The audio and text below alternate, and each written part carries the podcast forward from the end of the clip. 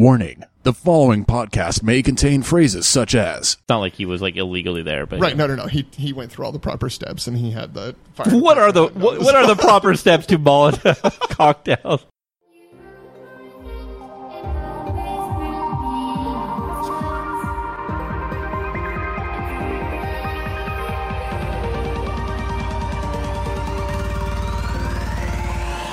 Three Unwise Men. Bum, bum, bum! with Frog? Grant, And Ryder. I can't get rid of him, and this guy over here. No, no, no. Because that's that's a very New York thing. That's a very New York Italian, yeah, That, that's that she's not New York at all. She is like old world. yeah. And what she has is a is a house full of guests. Capital G. Oh, so like you guys are feeding everybody? Oh my God. Yeah, So they she's have like, to. Oh, host. okay. You're you're you're over for dinner, right? And so she brings out like a bunch of food. Oh yeah, Right? There's She's a an bunch of, like, Italian woman. garlic bread and some pastas and some meats and we're like, man, this is great. And we, we pick up. Then she's like, all right, the appetizer's over. The avatar. and we look into the kitchen while we have been eating this very basic setup, but Sure. delicious. Oh yeah. She has been hand making homemade tortellini Oh yeah. and not like a little of it. Oh no. You- She has this giant like stock pot oh yeah. full of tortellini. She's an she's an Italian woman. She's an old Italian and she's, I mean, the speed at which she could make tortellini is, is impressive. Mm, It's like a machine. right. Rivals her. And we're already full. Oh yeah, but you have to eat it. this is handmade tortellini by an Italian woman, and you're the guest in the home. You eat that fucking. You have to eat the You have to eat tortellini. that tortellini. You I'm have to so eat it. goddamn hungry now. right? yeah. You sons of bitches. also, I've been looking at this. What, what is that? That is a Wellington. Yep, that's what it should look like. I think that's a beef Wellington. Well, yeah, it's steak isn't it in there? Wellington's traditionally made with lamb, so Oh, really? That does not look like lamb. no, no, no. I think that's a beef Wellington. is a beef Wellington. So I started looking at this, and you guys started talking about the Italian food. I'm like, oh, fuck. God, I want Italian so bad. Is he still offline? Yep. I actually sent a message just in case, but he hasn't responded. Okay. Do we want to record another session or something? While we're Well, gone? if he jumps online, suddenly we have to get it out of the way before the next interview. Yeah. Yeah, we're in this weird hang time now. well, we we could be quick. Though I just got, I've, I've been recording this entire time. Oh, have you? Most of it. awesome. So, anyways, Yeah, back to where we are. yeah, we could just cut out that middle section. Yeah. and jump straight back into this this giant pot of tortellini that the Castani family is making. No, she and she starts like, okay, we we eat a bowl of tortellini. We're like, God, we're we're going to die. Oh yeah, you And just- she's sat there like, oh, you should have more. And she's like, serving it right, like putting it from the pot into the bowl. And we're like, You have no choice. no, not into the bowl, right? Because as soon as it hits the bowl, that's it. You've got to eat you it. have to eat it. That's the rule. and she, I looked it up. you know, she has homemade more garlic bread, and Oh, she she has is- got She's just loading us down. I mean, because you're hungry boys. Right. You, you, the, you know that. Were you there too? No, nice. It was hungry everybody. Yeah, Yeah, yeah, yeah. We're, uh, no, everyone. And she is just cramming this crap. she's you're, she's hosting. yeah, she, she hasn't had a full, you could tell, like, Oh, she yeah. has been wanting to do this forever. And she's like, she's finally got people at her house and it is on. Oh yeah, this, Right. this is her big moment. this is, this is what she does. She is- She's like, "You're in my ballpark now, boys. so, fin- Loosen the belt." Right. Right. And, and we all do, but it keeps coming. Oh, yeah. And it, it goes from, wow, this is great. Wow, this is fantastic. Wow, this is the best dinner ever. I'm kind of starting to get full. Oh, Jesus, Stop she's it, filling the pain. bowl again. Stop it, pain. This hurts. How can I stop? Make it in. oh, no, she's going to fill the bowl again. Son of a bitch. like, there was this whole arc, like, It emotional started arc that I great, and it went through. became this like tragedy, right? And finally, she takes the pot, and the pot's like only half empty when she takes it away. Like she's still, she, I, ha, she still has tortellini left. Oh, right? yeah, presumably it's going into the fridge and it's going to be leftovers. But yeah, so we're all sitting out there with our belly up, like uh, yeah, just like this, unable to move. right. And that's when she starts coming out with dessert. Oh yeah, yeah. and now I have a cake with course ice you- cream. of course you do. and you have to eat I'm it. sitting there, Were you yeah, you have to crying? eat You're it. Yeah, no, crying, like- of course. Yeah, and it's this because it was so delicious. Oh, you've got to keep going. The, the the experience in the mouth was wonderful. The experience elsewhere oh, you were dying though. was was just Well, and then you don't want to move. You can't move. no. You can't move. You can't do anything but You cry. are you are physically incapable. You can't stand. You can't. Well, I have this this issue, and the issue is wherein I have zero self control with dessert.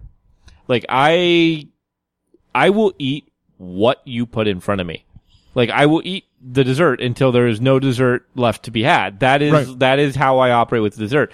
The way I don't weigh five thousand pounds is I limp. Like I will. Okay, now I'm going to have other people, not not me, determine how much dessert I'm going to have. because like if you just give me dessert, Right. Here's a here's a pan of cobbler. Serve yourself. I will, I will eat your entire pan. Like a pan of brownies. Like my mom will make because my mom makes. D. Rydell makes chocolate chip cookies that like God crafted on Really? the on the eighth day. Yeah, it is like it's the it's the ambrosia of the chocolate chip cookie world. And so I, uh, on more than one occasion, she'll be like, Oh, I'm making chocolate chip cookies. And I will drop what I'm doing and I will go there. And the reason why is they come out warm, right? Right. And then you have milk. And I've got milk and I've Oh, got yeah. these chocolate chip cookies. No, no, cookies right out of the oven. Oh, and I just, I put the, I put the cookie in the milk. Cookies right out of Yeah. the oven are delicious. And then, but there's a, there's a, all right, you have to wait just long enough that you're getting the milk and the cookie and the mix and just enough that you take it out that I'm salivating while talking about this. right. No, no, no. you that got me. yeah that like it doesn't break off Right. and then you have you have like the titanic of you have a tragedy you have a fucking tragedy because Right, because you've wasted half you a have cookie. you have a you have a submerged you have to drink that milk right away get to that cookie before it's too late Right. but yeah then you have this and you take a bite and you've got the warm chocolatey middle and Mm-hmm. the cold milky outside oh my god I know what you're talking. Although I, I gotta say, um, it's it's I I I'll, I'll eat a whole plate a here's- whole plate I'm gonna veer, stay on baked goods, but veer off dessert for a moment because Esther here makes this black pepper cheesy roll, Mm, sounds good already which is a, a recipe that she got from my mother and then tweaked. oh Right, because my mother's recipe it was okay, That was good.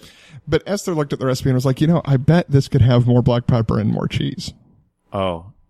And does it? Oh God. It does. And the, the cheese is like baked into the, and it, it melts and it joins with the rest of the dough. So it's not like a, a layer of cheese, like you get like on Yeah. a fucking subway, Oh yeah, where they just like Where they just "Would you sprinkle some cheese on the Here's top some of the cheese. bread?" Let me throw some cheese on it for you. right? And that's now my you Subway have like guy voice, by a the way. crunchy. Yeah, that's what all, everyone at Subway Every sounds time I like. get a subway, they're like, "You want a Everyone's- foot long? eat fresh. No, Eat fresh. Here's some cheese.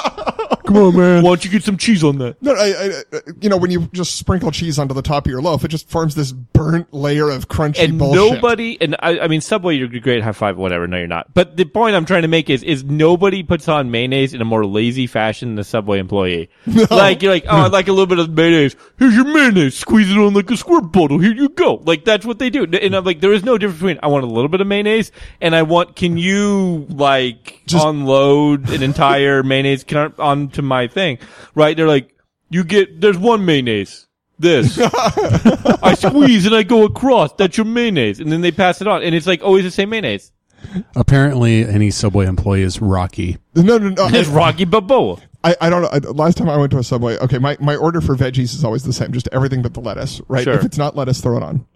So spinach, yes, you know, and that's my leafy vegetable, but I don't need spinach and lettuce. Yeah, that's a lot of lettuce. That's what too I much agree. leaf. Yeah. Last The time I leaf went is to taking over the Subway, sandwich.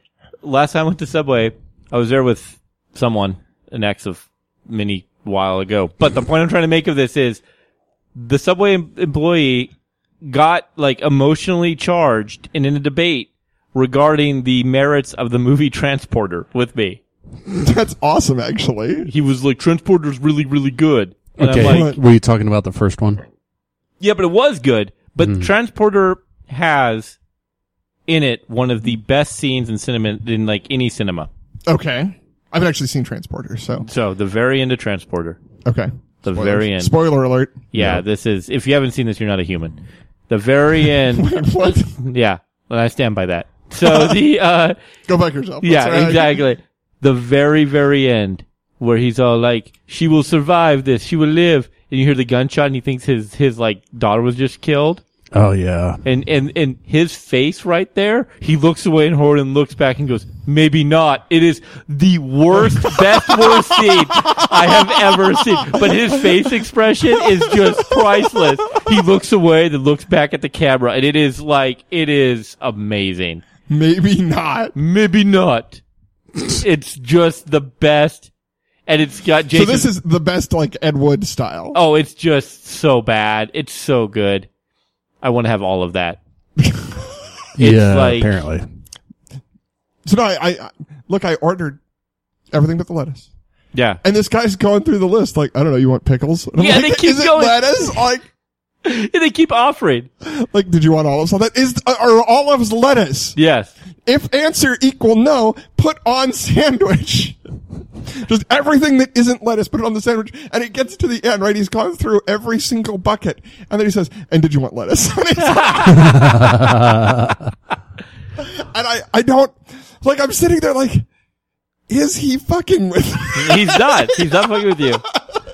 There are okay, so there are some people that have a routine in the food service industry, and no matter how quick and efficient you try to make it for them, they have to go through this routine. Oh, yeah, they're, they're trained, right? Yeah, they're- this the- is a fine oiled machine. Yeah. You cannot put a cog in this No, wheel. no, no. And if you do, you're fucked because you Yeah. have to go through it anyway. Like you go to a like a fast food place, and maybe you're placing a real simple order. You know, I want a uh, uh, number three medium with root beer to go. Real straightforward. Three seconds. Okay, did you want that for here to go? To go. To go. Okay. Uh, it said uh, number three, right? Okay, at least they remember that. And what size did you want? Motherfucker, I'm 15 seconds in, and Oh. Yeah. I gave you all you needed in three seconds. Nope, gotta go by my process. yeah, they got to Look go at through the that. checklist. Well, it's, it's not even a checklist, right? Because I've, okay, I've been on the other side of this counter. Okay. well, so have I. I and have it's, not. It's a screen. I've never been across. that o- only asks you one question at a time, right? And Right. so the first screen is like here to go, and that's all. You push one of those two buttons, and so until you get to the next screen, you don't give a shit about what the order is. Uh, maybe that, that explains a lot. See, I've never worked. I have. I proudly never worked in the food industry, Oh, I, I and I say that with oh, well, actually, with one exception. In college, I was a quote unquote houseboy. Have I told you any of this? This sounds so dirty. no, my dad was a houseboy though. So yeah, I my was. dad was a houseboy for a sorority at UW in the '60s. So I was a houseboy. I was a houseboy for a sorority in the 2000s. awesome. wow. Yeah, Was- so I'm long guessing with ago. similar results. I- This is a good job. But the um, so yeah, I was a houseboy, and honestly, I would rival what I learned about the opposite gender by being a houseboy with what I learned in college. And the reason why is there's this degree of like, so I was the prep cook houseboy. You're always bitching about your relationships, and now I know, why. Yeah. yeah. It's, uh, the, uh, so I was the prep cook, right? But in that, like, people kind of forget that you're there or like they don't realize the swinging door is not like a soundproof barrier. Right. It's a swinging door, right? This isn't like, you're not like, Right. this isn't this government like whiteout room, right? So they will talk candidly as women talk candidly to each other, or maybe not all, I'm not generalizing, but at least these girls. Well, and, and being in a sorority, they are a self-selecting group. Yeah, exactly. So it's a, it's a, Your demographic is limited. it's a very specific group doing a very specific thing, communicating though pretty openly. And apparently this kind of communication open is like general. Like I've heard this from a lot of people, like, like, like women traditionally, not, again, not all, but oftentimes communicate a lot more than like I do with my guy friends about stuff. Okay. And so I heard more of them candidly discussing their lives and things than I ever, ever, ever, ever, ever imagined. And so many beliefs I had dispelled. Okay. Like, this, uh, uh, give an example. Like, so uh, an example, for instance, like the idea that like, like, um, the whole like hesitant princess thing, right? Go on. Where like, com- they, every bit of control I thought I had, like, we're like, I'm pursuing them. I'm like actively, oh, I've got to really convince them. This and that. D- didn't, like, I've really got to pursue them. I've got to like, you know Right. what I mean? Like all of that, like the stuff we think we know, right? Right. The stuff I think I know about that. Like we are the hunters. We're the hunt. You are the prey. It is like you have, and every step of your relationship, you think like, okay, I need to make a dec- that decision's been made. you don't realize that that you'll get to the decision right that you because like it, I saw this in action, and they were like, well, what's going on? She's like, well, I've got to kind of like you know, like they're talking like this casually, like like well, you know, well, we have to get engaged by a certain point. Because I want to be the, like like this and that, and they're like, oh well, how are you going to do that? And they just start talking, like about how this is like and they understand the guy they're with way more than that guy I guarantee you understood them. It was like it was like they were they were like not prepared, right? That guy and then like you later like You no, are not prepared. I literally was like it was Illidan. I was like literally Illidan in like in Burning Crusade, right? You are not prepared. And, uh, Like the, and the frat house was Black It'd be Temple. interesting. It it would, was. They had no idea. They had no idea. it would be interesting to see if, um, like where they are now. Like how many of them, I actually became friends with some of them. and did they did they nail that? Oh, Did yeah. they- oh, Yeah, yeah, it wasn't. Is that- Their their aim is their aim is pretty fucking good. Like, they're, they're not they're not. And what they want was really changing. It was interesting. So I mean, it was like this very like and candidly about things like sex and stuff. right. Completely dispelled like so many like sheltered like rural guy things you learn right, Right. or you think you know right, and then you get there and you're like, no, that's I don't. God, I don't know a damn thing. Right? you just learned so much. You just learned so much. So we've we've uh, successfully gone from lasagna and Italian food to how women plot in in houses while you're a houseboy. Yeah, I was a houseboy for a while. They used to have. They are not unrelated. They're not. No, they're not. They're really, really not. It was. um Yeah, it was a very educational like I mean, situation. if, if you think that Ma Castani's method of preparing guests and inviting people over to dinner has nothing to do with her ability to manipulate the environment, You're you're way off. Mm. very foolish. Yeah. well, another part with it is I, I actually understood the need for sororities, or like I understood why sororities existed a little bit better. Not that I necessarily endorse the Greek system, or am I against it? I'm kind of like I Yeah, don't whatever. care. Yeah, I like either. It way. wasn't my thing. Yeah, exactly. It wasn't mine either. Um, I like I basically got free food, so like that's there you go. how I like did that. But the um, it was interesting. Like uh, f- in terms of living situations, I mean, I, I'm not one for a lot of rules, but like they, in terms of it being like a safe living environment for Right. them. I mean, I I could see like if you're like a freshman to a to a college and you don't know anybody, like the dorms actually can be almost like it- there's a reason why people band together because it's you go from a very sheltered environment to like a very large. And I went to UW, Okay. So I mean that's a fifty thousand person Sure, student body, and it's a it's a cutthroat environment. So you know it's a very interesting dy dynamic. So Right. No, the, the dorms are where the wild things are. Yeah, there was an interesting. It was an interesting. Um, talk about it. It was interesting di- dynamic actually. So we had more or less a party house. So we had basically. I lived with a bunch of guys, Right. and we had what was more or less Animal House. Um, so yeah, that's basically what we did. And it was like, so on any given night, we'd have like 30. The first night I was there, we had a 250 person party with Sweet. like six kegs. And, um, so we would all like, we would just host stuff and the living room was like no man's land. Like no one, like no one who lived at that house ever spent time in the living room because like you didn't touch the furniture. It was just, just not safe. Yeah, but like, but we would be, it'd be like a Wednesday night and there'd be like 30 people over, like Sure. kind of a place because everybody had different groups of friends. Sure. And so, yeah, it was a pretty good time, but, but it was interesting. All right. I'm, I'm going to, I'm going to tell a story about mine after this. But Yeah, yeah, go ahead. We had, we had less rules though than the, the Greek system did Sure. because we had zero rules. Right. We were like, the only rule was like you couldn't go to anyone else's room Right. for like And even that was more of a guideline. That was. Yeah, yeah, it was. Yeah.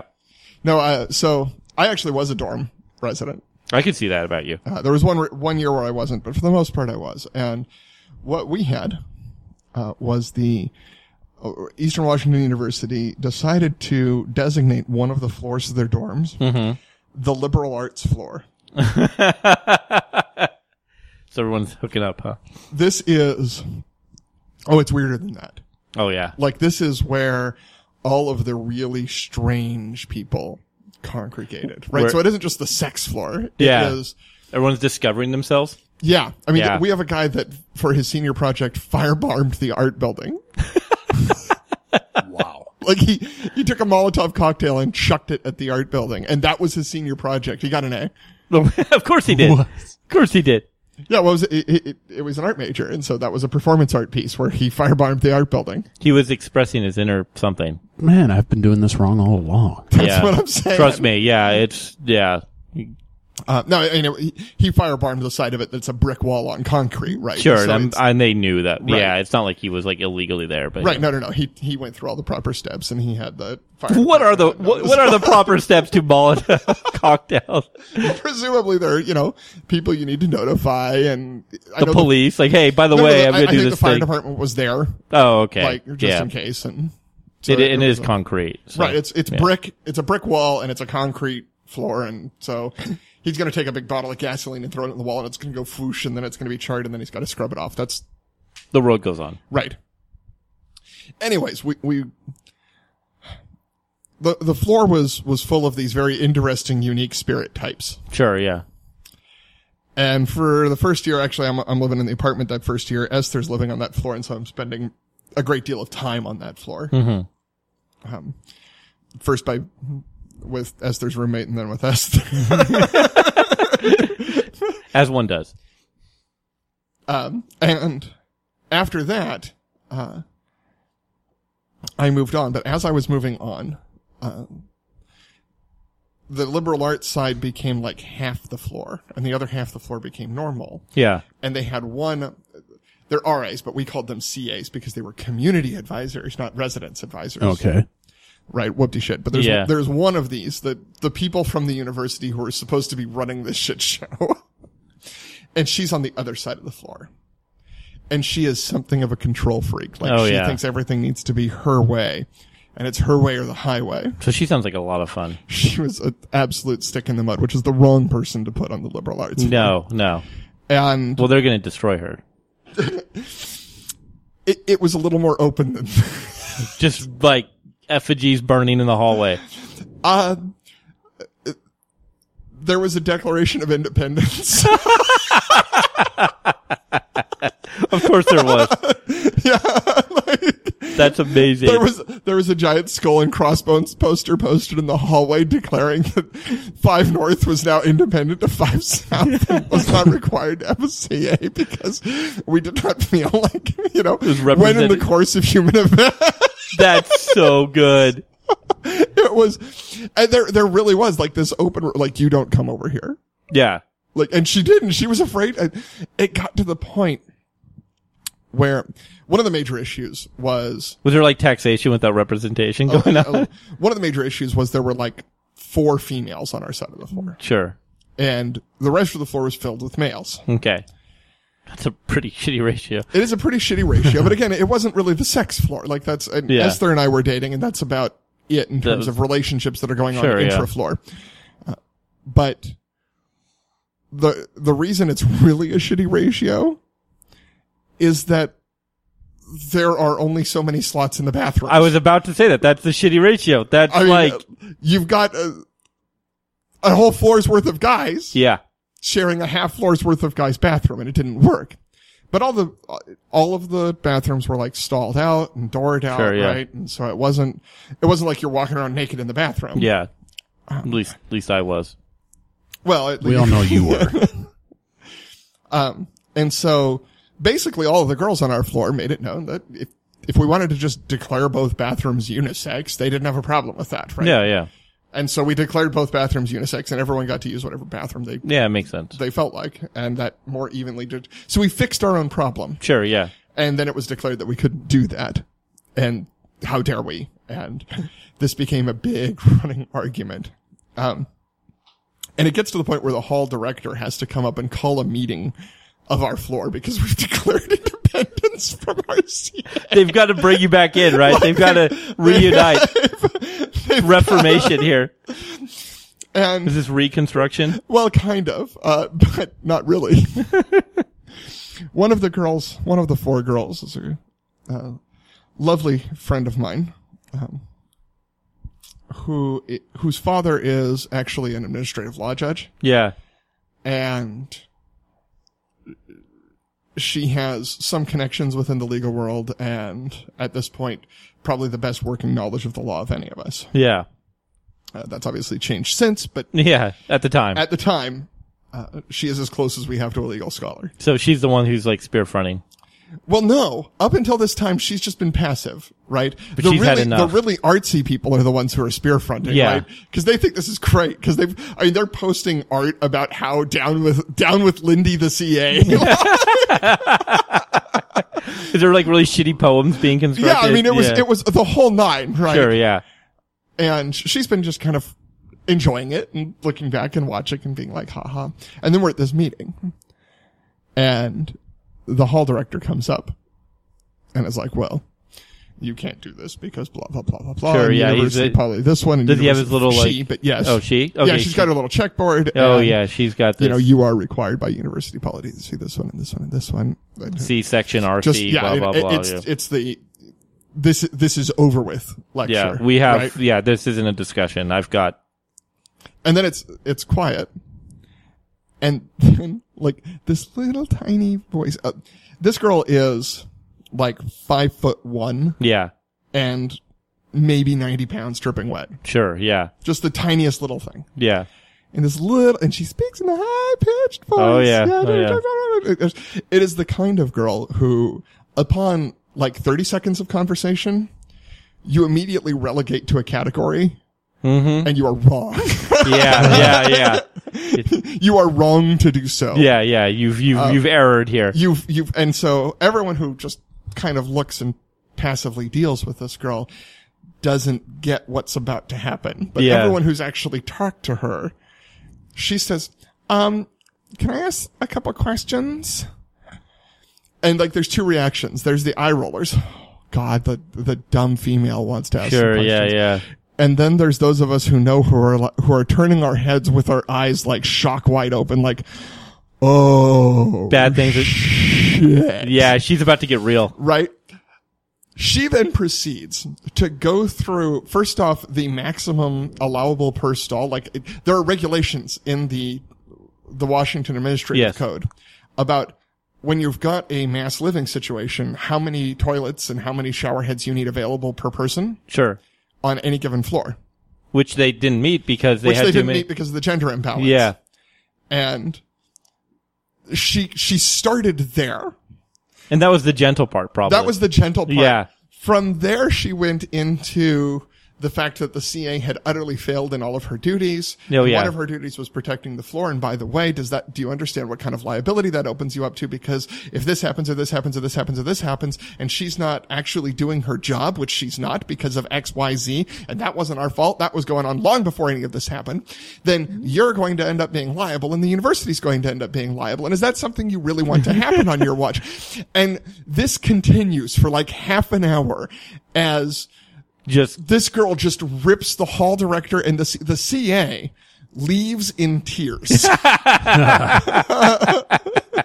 Can't take it, runs back to her room crying. Oh yeah, The hall director has no answers for any of this. Like this is she was going to come up there and lay the smack Oh, down. yeah. all authoritative and whatever. And this girl just goes on this half and she clearly studied up for it. Like oh yeah. She was ready. like she knew what was coming. She knew that this art artistic declarations have their place. Yeah, They've started, but now it is time for the bullets to fly. And Yeah. I, I have the gun. yeah. She's yeah. it was so you guys were the warm up battle.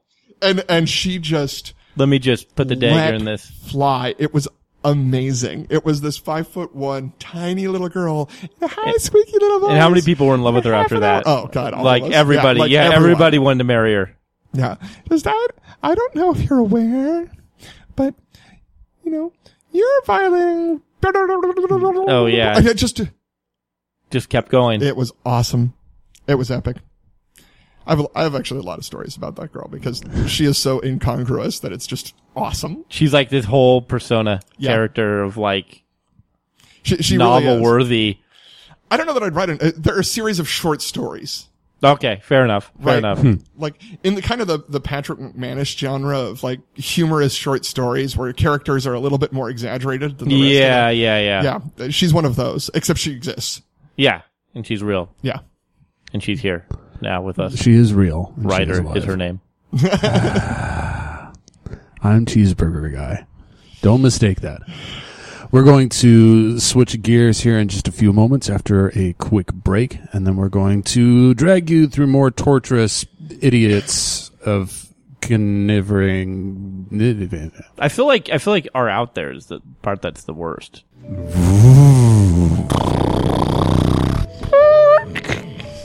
Hey man, how was your vacation? Looking tanned. Oh, it's good, but the pictures just didn't turn out. What do you mean? Bobby just looks terrible in all of them. Oh no. And Judith, the worst. Oh. Great friends, but it's hard to enjoy a picture of the sunset with Quasimodo in it. Do you feel Jimmy's bathroom wall art made of his diaper surprise is prettier than some of your relatives? In short, does your family photo wall look like a fuckface cavalcade of absolute shit?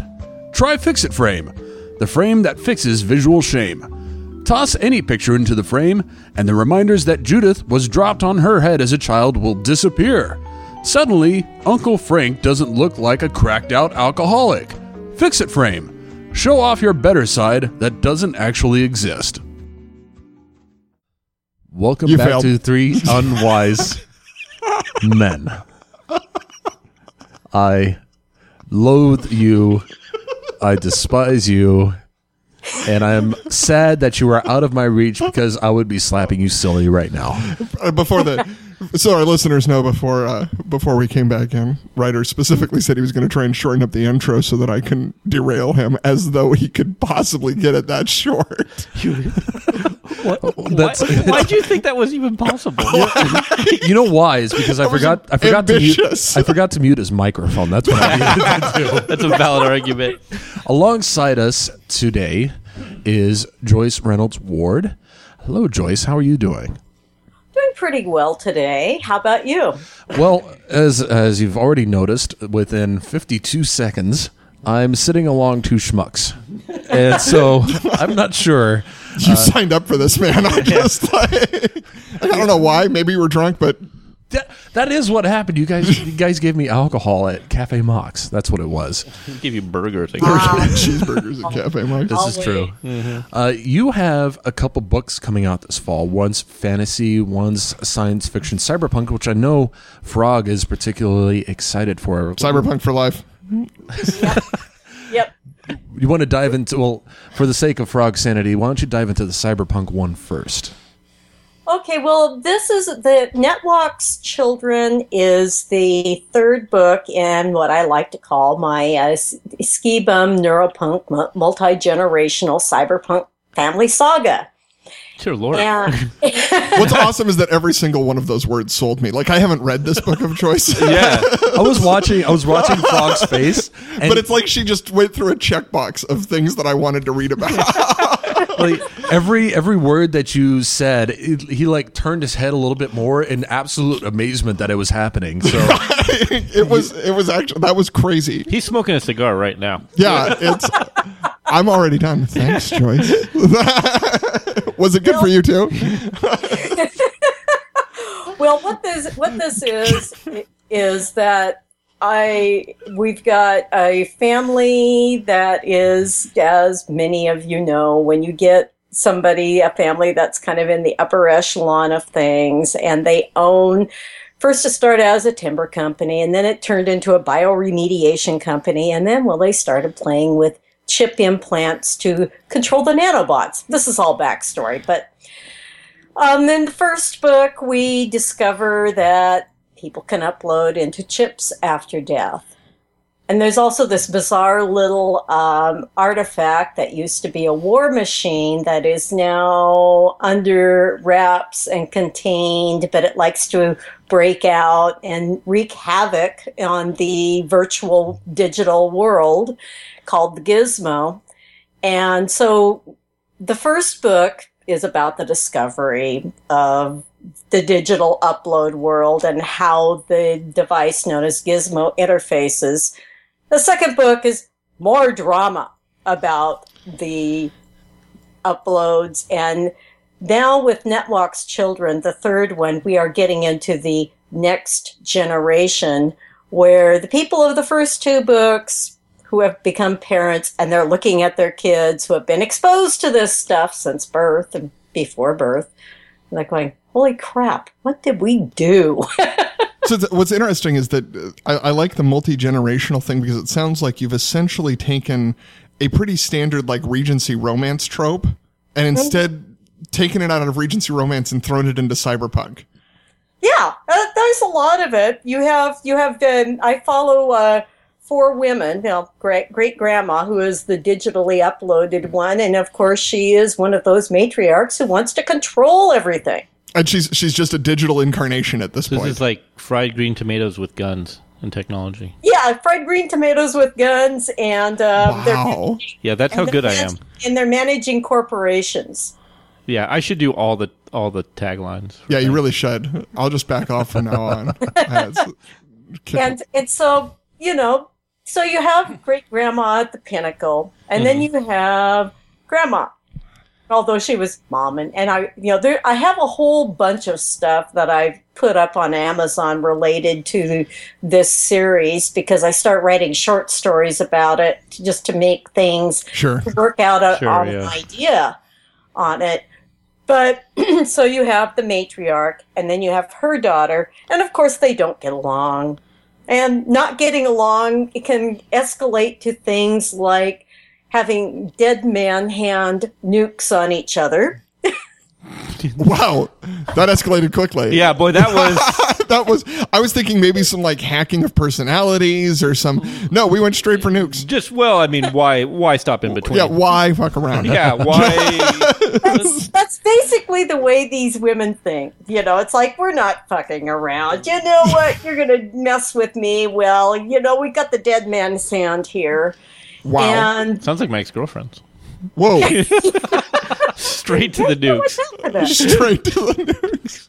and then so but the main viewpoint character is the granddaughter and we're make the netwalk's children is making the transition from the granddaughter to the great granddaughter and the granddaughter is a little bit more savvy and she's realizing that um, there's something wrong with mom and so she's allying with digital grandma to uh, try to figure out what's wrong with mom because the alien artifact that's the war ma- machine, the gizmo thing, it um, kind of exerts a negative influence in virtual. That is, it has its own agenda, which hasn't quite been revealed, except in Netwalk's Children. We're realizing it wants to get off of Earth. Why does it want to get So it's- off of Earth? that's Nobody something about- knows yet. 'Cause it- They're a it's- little worried It's a digital because incarnation of the One Ring. It's based in Detroit. That's why. What's the Oh, hey. you know, that would be a good location for it. I've been pretty obscure about where it's being held hostage. So now you know, folks. If this thing shows up in Detroit, you know where that came from. but before they captured it, it was skipping around the world, do, causing what we call disruptions, and basically shows up at a city, spews out all sorts of lovely radioactive, uh, chemical, biological stuff, and lays waste. Joyce, I, I love talking to you about this because it, like ninety percent of the time, it seems like this very close in character personal drama, and then suddenly there is this massive disaster that you're talking about. And it just it switches that fast. well, it was this very. Oh yeah, Hmm. that's that's what I like about this series is because I'm trying to integrate personal drama because these these women are trying to live their lives and Sure. raise their families and, and just run their damn companies, but shit, all this other crap gets in the way and we gotta go blow somebody up. Man, that- yeah, that But see, that's- see, yeah, Like I started getting intrigued. You guys are following me along now. Like yes. I I I'm sold. I have, anytime yeah. we randomly nuke stuff. I'm a huge fan of anything that lands in a city and starts randomly spraying nuclear waste places. I mean, You got a plot hook right there. oh yeah, it's like Yeah. it's like a it's like a moving Fukushima, Like, Although if it is Detroit, you're- it's going to be hard to notice. well, actually, I did cleaning the place up a little bit, cleaning the place up. Might raise some property values. I did nuke Charleston in the second Ooh. book of the series. it had it coming. Yeah. have, you, have you have you had a Charleston chew? I don't blame you. That's like Wow. the I mean, worst they- they- candy. You know, Wait, wait, wait. No, no, no, no, no, no. Wait, that can't go unanswered. Charleston shoes are awesome. We'll let we'll let we'll let the interviewee decide. Do Uh, you, do you like not a Charleston fan. shoes? Uh, Oh, Oh, not a fan. thank you, Joyce, my now favorite person. Have you had the vanilla variety? You're like this is if there's a des- Motion to reconsider. if there's straws being grasped in desperation. This is what it sounds like. well, like, like, like, the vanilla is so much better than the strawberry and the chocolate, though. Like, it's a whole new plane. yeah, I just never. Nice you know, but all of it, Charleston shoes are okay, but Charleston, the city, nah. Well, right, right, right. No, no, no. I like how we're talking about the candy. You're just like, well, the candies. Yeah, I'm, I'd rather just discuss the destruction of the city. so awesome. Let's get back to what really matters. yeah, I mean. Well, why are you so I- I- anti Charleston? Carolina Star barbecue has too much vinegar. Is that why you don't like? Sorry. Like Charleston, I the um, it's part of the mythology around the gizmo, and I haven't worked that one out. I Ah. have to work that one out before the fourth and final book of the series, but it is significant. Well, do you guys like an author, or should, or like, do you love all cities oh, like equally? Because you know you might have people buying books in them. But like, do you? but let's say you know someone, quote unquote. i- If you had a friend, would your friend like Charleston, like individually, like You're- you're- now we're Um, stretching, asshole. I have friends who live around there, and they love Charleston, but. Um, I think part of it was more of a symbolic choice, but that was in the second book, in Netwalker Uprising. I don't really nuke anybody in Netwalk's children. Everybody just runs around trying to uh, stop the uh, get the gizmo from escaping. And uh, oh yeah, they do a threat and assassination contracts at one point, and um, you know, Well, it's just all spo- this- spoilers. You know? basically, you know, what I like to do with this series is you just you you escalate the family drama. So think about or maybe the giveaway is that back in the 80s I was a fan of Dallas. That is before Bobby. do you like Oh, the new wow. one? Are you like a Shout new out. Dallas fan too? Yeah, I was I did- not the Cowboys, the Dallas. I I enjoyed watching uh, Larry Hagman chew the scenery. Wow. but I was not a Dynasty fan. So you can kind of think Dallas with women in cyberpunk land. Well, what's interesting about that is that's the opposite of Ryder. Ryder is a huge Dynasty fan. It's true. He will not stop talking about it. You ought to see the posters up in this place. It is. Yeah, yeah. They're they're all over. I've uh, since I've run out of room on the walls, I've started using the ceiling. I love that he goes with it. But that well, you got to lead into that. Yeah. So, well, so the question I, I, I have so there's a lot of really interesting things here. I'm trying to parse how many because there's a billion. So as I'm going through them, the one that like intrigues me um, is actually the balance between matriarchs. Because I have like a I, I come from a very German like like we have quote unquote the ants right and it's this like my mom and her two sisters Uh-huh. I and- actually heard the capital letter. oh yeah yes, and if I you- did too. and if you met them, you would feel the capital letter. I mean, it is the like they are the ants, right?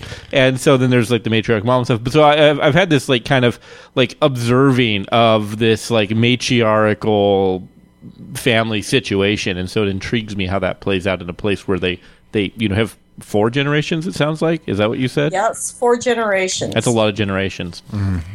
Yeah, the first two book, the first book is just three generations. The second book, the fourth generation is born. The third book, the fourth generation is a teenager. And then the fourth, the, fi- the fourth and final book, which has not been written yet, um, the fourth generation is adult. That'd be really interesting. So there, there, there is some.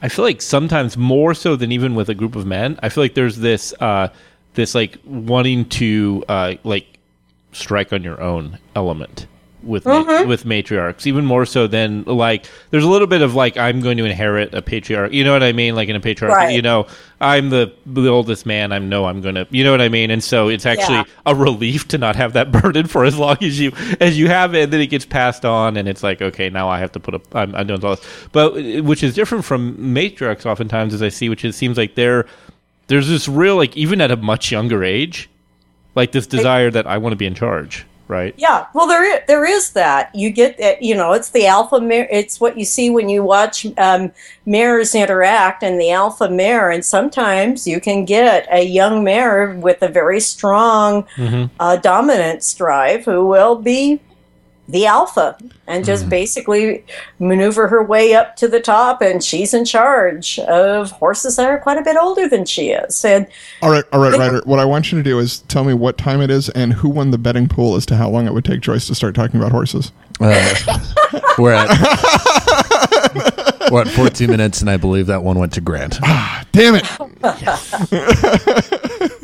But the other, the other thing, the thing is, is yeah, the herd stru- that that's a herd structure that I'm most familiar with, besides watching. But it also too, if you look at how middle school girls interact, Oh my gosh, Oh wow, queen bee, the Oh. queen bee syndrome. wow. it's And- Girls try, you know, girls start kind of figuring out power dynamics in amongst other females at a fairly, you know, that's about the age it starts and coming on. Way more. So I've coached uh, thousands of kids. Okay, and I mean that literally. Like I've coached like several thousand kids over the course of my of being directors of soccer camps and being involved in high schools and so on and so forth, and uh, both genders, b- all ages. And I'm going to agree with what you're saying so much because I I was so adamant at that age as a man, as a boy, you know, being like, women are not more advanced, right? I am boy. I am, you know, like, and then I'm like, I want to go play with my video games. Like, that's, you know, that was my, like, you know, like our power structure was like, he kicks soccer ball really good. He, my friend, right? Like, that was my power structure. And then, like, having watched that, though, holy crap. It is not even it's like it's like professional politicians at 12 versus like you know like you know guy trying to learn how to ride a bike you know what i mean it's Yeah. pretty intense Oh yeah. Oh well, you see it. Uh, I am. I taught for ten years in a K eight building oh okay for eighth grade, and That's a there rough age. were, you know, and you know, it was a small town in a small town on Mount Hood in a small school, and there were some cohorts of kids where w- those of us up in the middle school. Keep in mind, this is a small school, so we knew everybody. Mm-hmm. well And I, we- uh, I grew up in ridgefield washington if you're familiar so you know that's small too so i'm i'm Yeah. i'm feeling you here Colfax, yeah, Washington. you know, but we're talking a middle school that was about a hu- 150 kids for three. yeah. oh okay that's smaller Yeah. than us even. Yeah. yeah, we were we're, we're talking really small, like maybe two classes. You know, like maybe 60 kids per grade. sure yeah i think we were like 90 Yeah. You know, and ma- and even less. And- but you would start. We would start hearing about some of the more precocious girls. you know, it didn't happen every year, but there would be the year where all of a sudden in fifth grade, the hormones start kicking in and the girls start vying for status. oh instantly it's insane Yeah. And that that's kind of that's kind of the dynamic I'm trying to catch here because while there's a certain the matriarchs have a certain degree of cooperative working together that is they all know that they don't like this gizmo thing and that they've got to stop it but they Mm-hmm. So it's go only to their advantage to work together at the moment. yeah. But they also have very different visions. And while the two oldest, the great grandmother and the grandmother, were bitter rivals, there was a lot of there's a lot of dyna- you know it's a lot of family dynamics but it gets back it does get back to that Right, nature. that that is very middle school girlish though, just because they'll they'll always say that they're friends, Mm-hmm. right? Like they don't come out and Well, no one's overt with it. It's, no, it's, all it's a- all backstabbing. Yeah. yeah. And the guy's world is so easy at that age in comparison because it's solely based on how big you are. Like, Right. I mean, because I was like, I, I had a big growth spurt. And so I was, I Oh, was, Until you became more popular. well, I was, there wasn't a more like, I didn't have trouble, right? Like people did. I was, I was like six inches taller than everybody else, so it wasn't like there wasn't a big problem for me walking down Right. the hall. So yeah, I know. I'm, Uh, um, so I'm curious, since we've talked about that comparison, where does the patriarch sit in this story? Like, how do how, how did they integrate? there's well there's one figure who betrayed the great grandmother he's kind of like that son gone of a in- bitch. yeah that basically the and then there was the uh grandson who was a son of a bitch or no there was the son the who word. was- Yeah. the son was Literally. a son of Well, a bitch. honest, honestly, given the way you've described these matriarchs, I think that Yeah, no. description Be literal and figurative.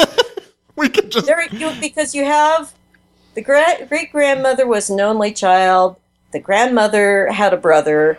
The daughter had a brother, but the great granddaughter does not have a. She's the only sibling, and that's mainly because uh, one of the complications of these uploaded personalities is they are able to influence things physically, and one of the things they put off is a toxin. And so the granddaughter could only have one child, and it was a very difficult pregnancy. And so she's got that adds a whole different dynamic to her relationship with her daughter because she's going to be overprotective. Oh yeah. right. Well, but at the same time, she's also a very ruthless and pragmatic person in her own right. So she realizes, and so in her case, the men in this book, ten, in the men in this world, there are other men who are patriarchs in their own right. Their stories don't necessarily come to play that much. So this is like Yeah. middle school. this is a lot like middle school. yeah, I will. There and uh, the granddaughter figure, Melanie, has been betrayed by um, a man. But being the kind of person Melanie is, she manages to get her fingers on the kids of the man who betrayed her, and she's raising them to be the security guards for her daughter Oh nice.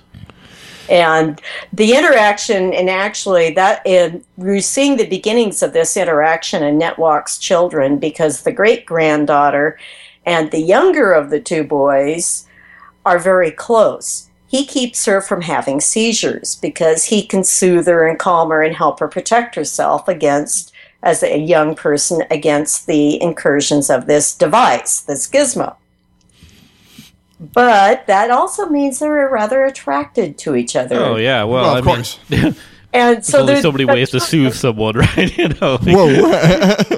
Well, yeah, but you know, we're we're talking, we're we're still, you know, we're they're not quite at that stage yet. That comes next. Oh, like how old are these? I, I, I was picturing like twenty something. well, the, let's see. The uh, in this book, the great granddaughter is fifteen, Oh. and I retract my previous statement. and the other one, is, and the and then the boy Alex is eighteen and very aware of it. Plus, he has been trained pretty heavily in security, and he's being he's being cultivated to be the black ops head mm-hmm. as well. You know, so he's getting assassination training.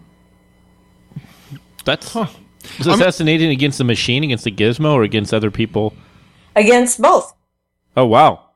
And then they're getting ready to go to space, To which fight, i- is the next book because this book is on the brink of going out to space.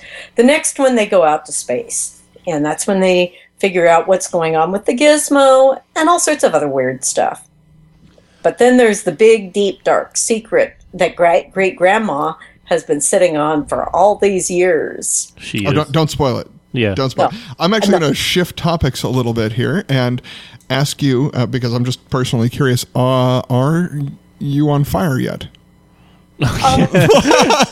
nope, nope, nope. Uh, down in Portland today, but when we left Enterprise, they had uh, pl- actually I just saw on Facebook this morning they've uh, gotten rid of all of the evacuation notices up Oh, in nice. Hooray! that. They had um, over. 5,500 feet. They had uh, one to three inches of snow last night. So now we were, we were just recently at Worldcon with Joyce here, and one of the ongoing concerns was whether her horse was going to burn at any point in time. Oh, Oh, God. Saturday, uh, It- it- la- that last happened. Saturday, I was texting back and forth with the barn owner, and my responsibility, besides getting my horse out, was to load up two miniature horses and eight cats into my horse trailer. You literally are herding cats.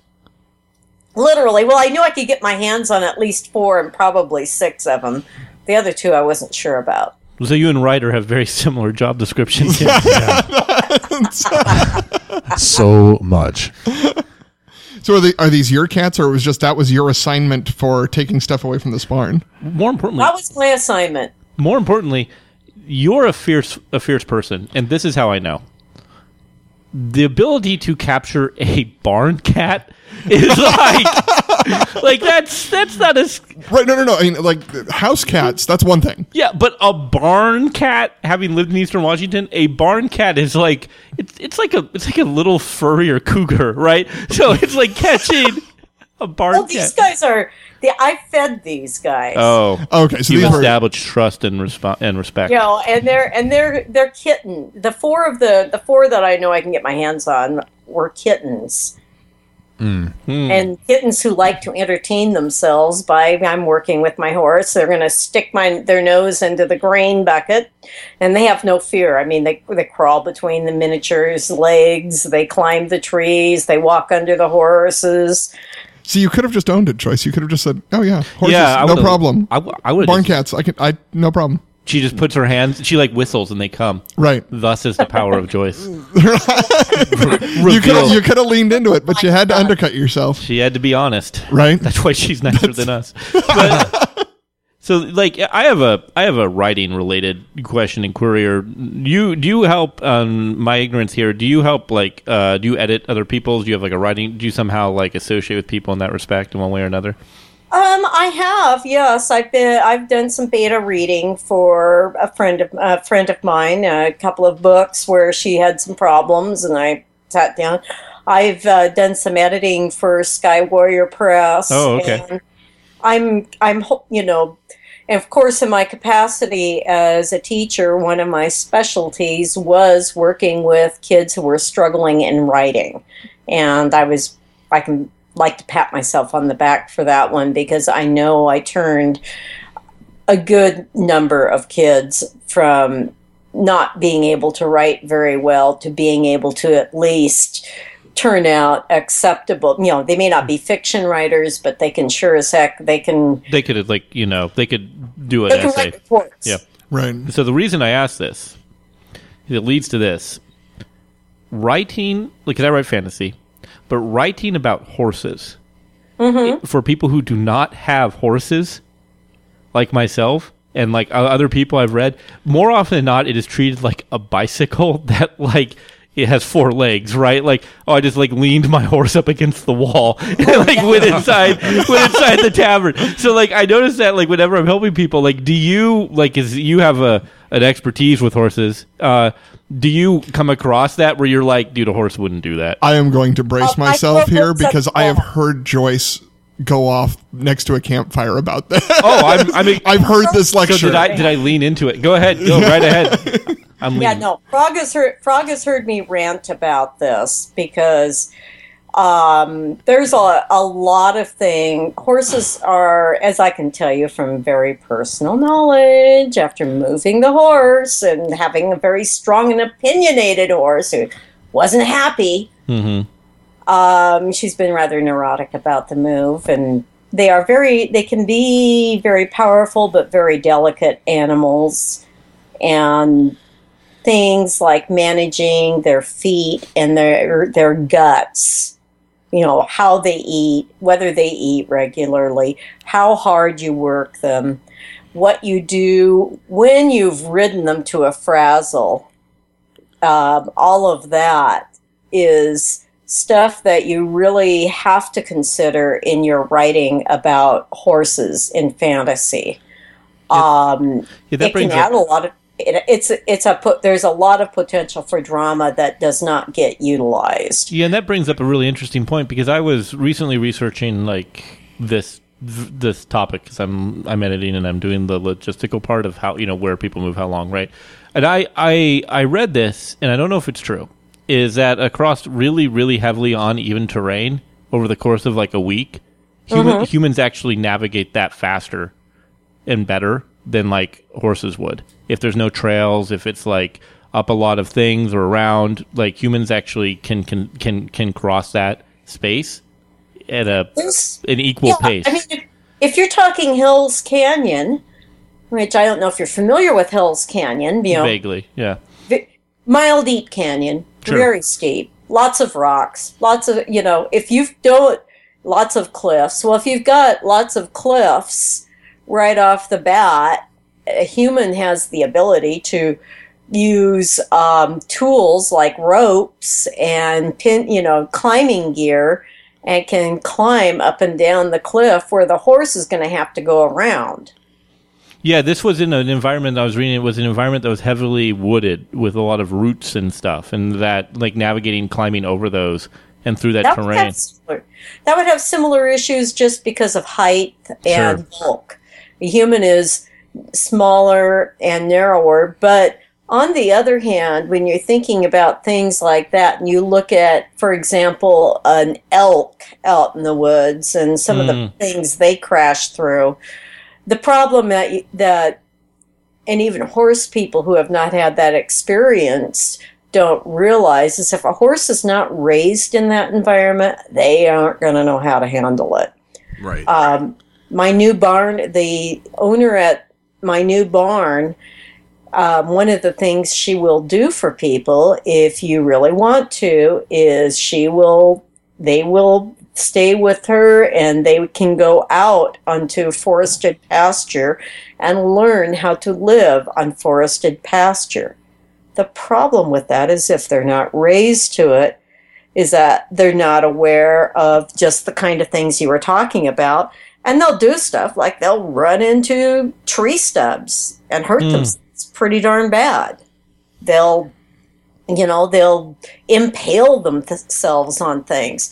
If it's a horse that's been raised in that environment, then it knows because it learned as a baby to watch out for that stuff, or else it Darwin happened. And it, That's true.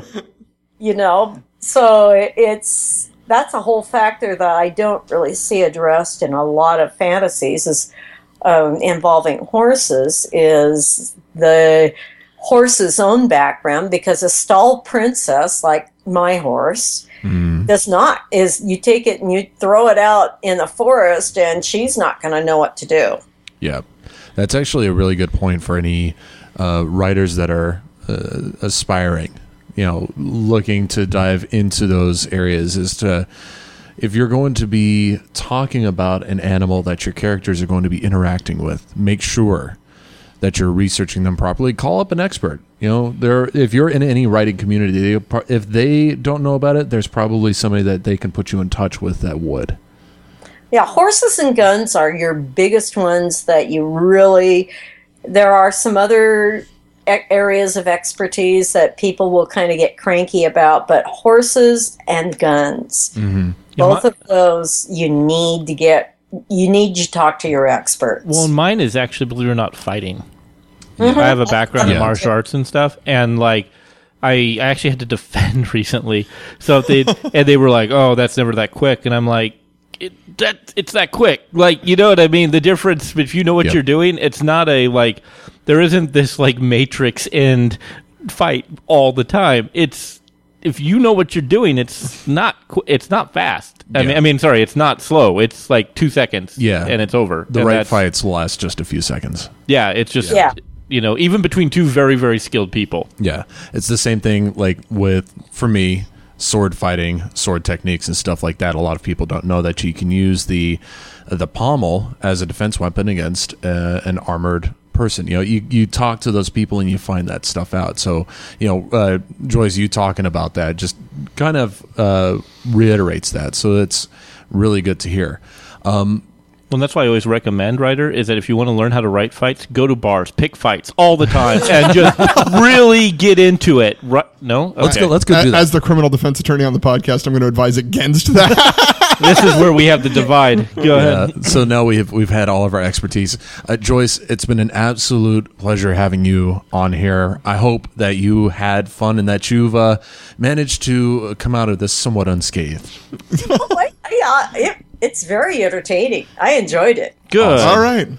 Joyce Reynolds Ward, we will be placing some links in our comment section down below so that way you can go take a look at her stuff. And we will be coming around with some other items, uh, you know, like hand sanitizer, uh, Velcro strips, and so on. And, and I just, you know, other other rambling things. Run. run, run. Well, you know, we could always, you know, we ne- never did get to talk about the fantasy, but oh well. it has horses in it. On the next episode of Three Unwise Men. Her eyes, left her head. her, her eyes took off, just took the fuck off, and just went to the two women who stood by the cash counter.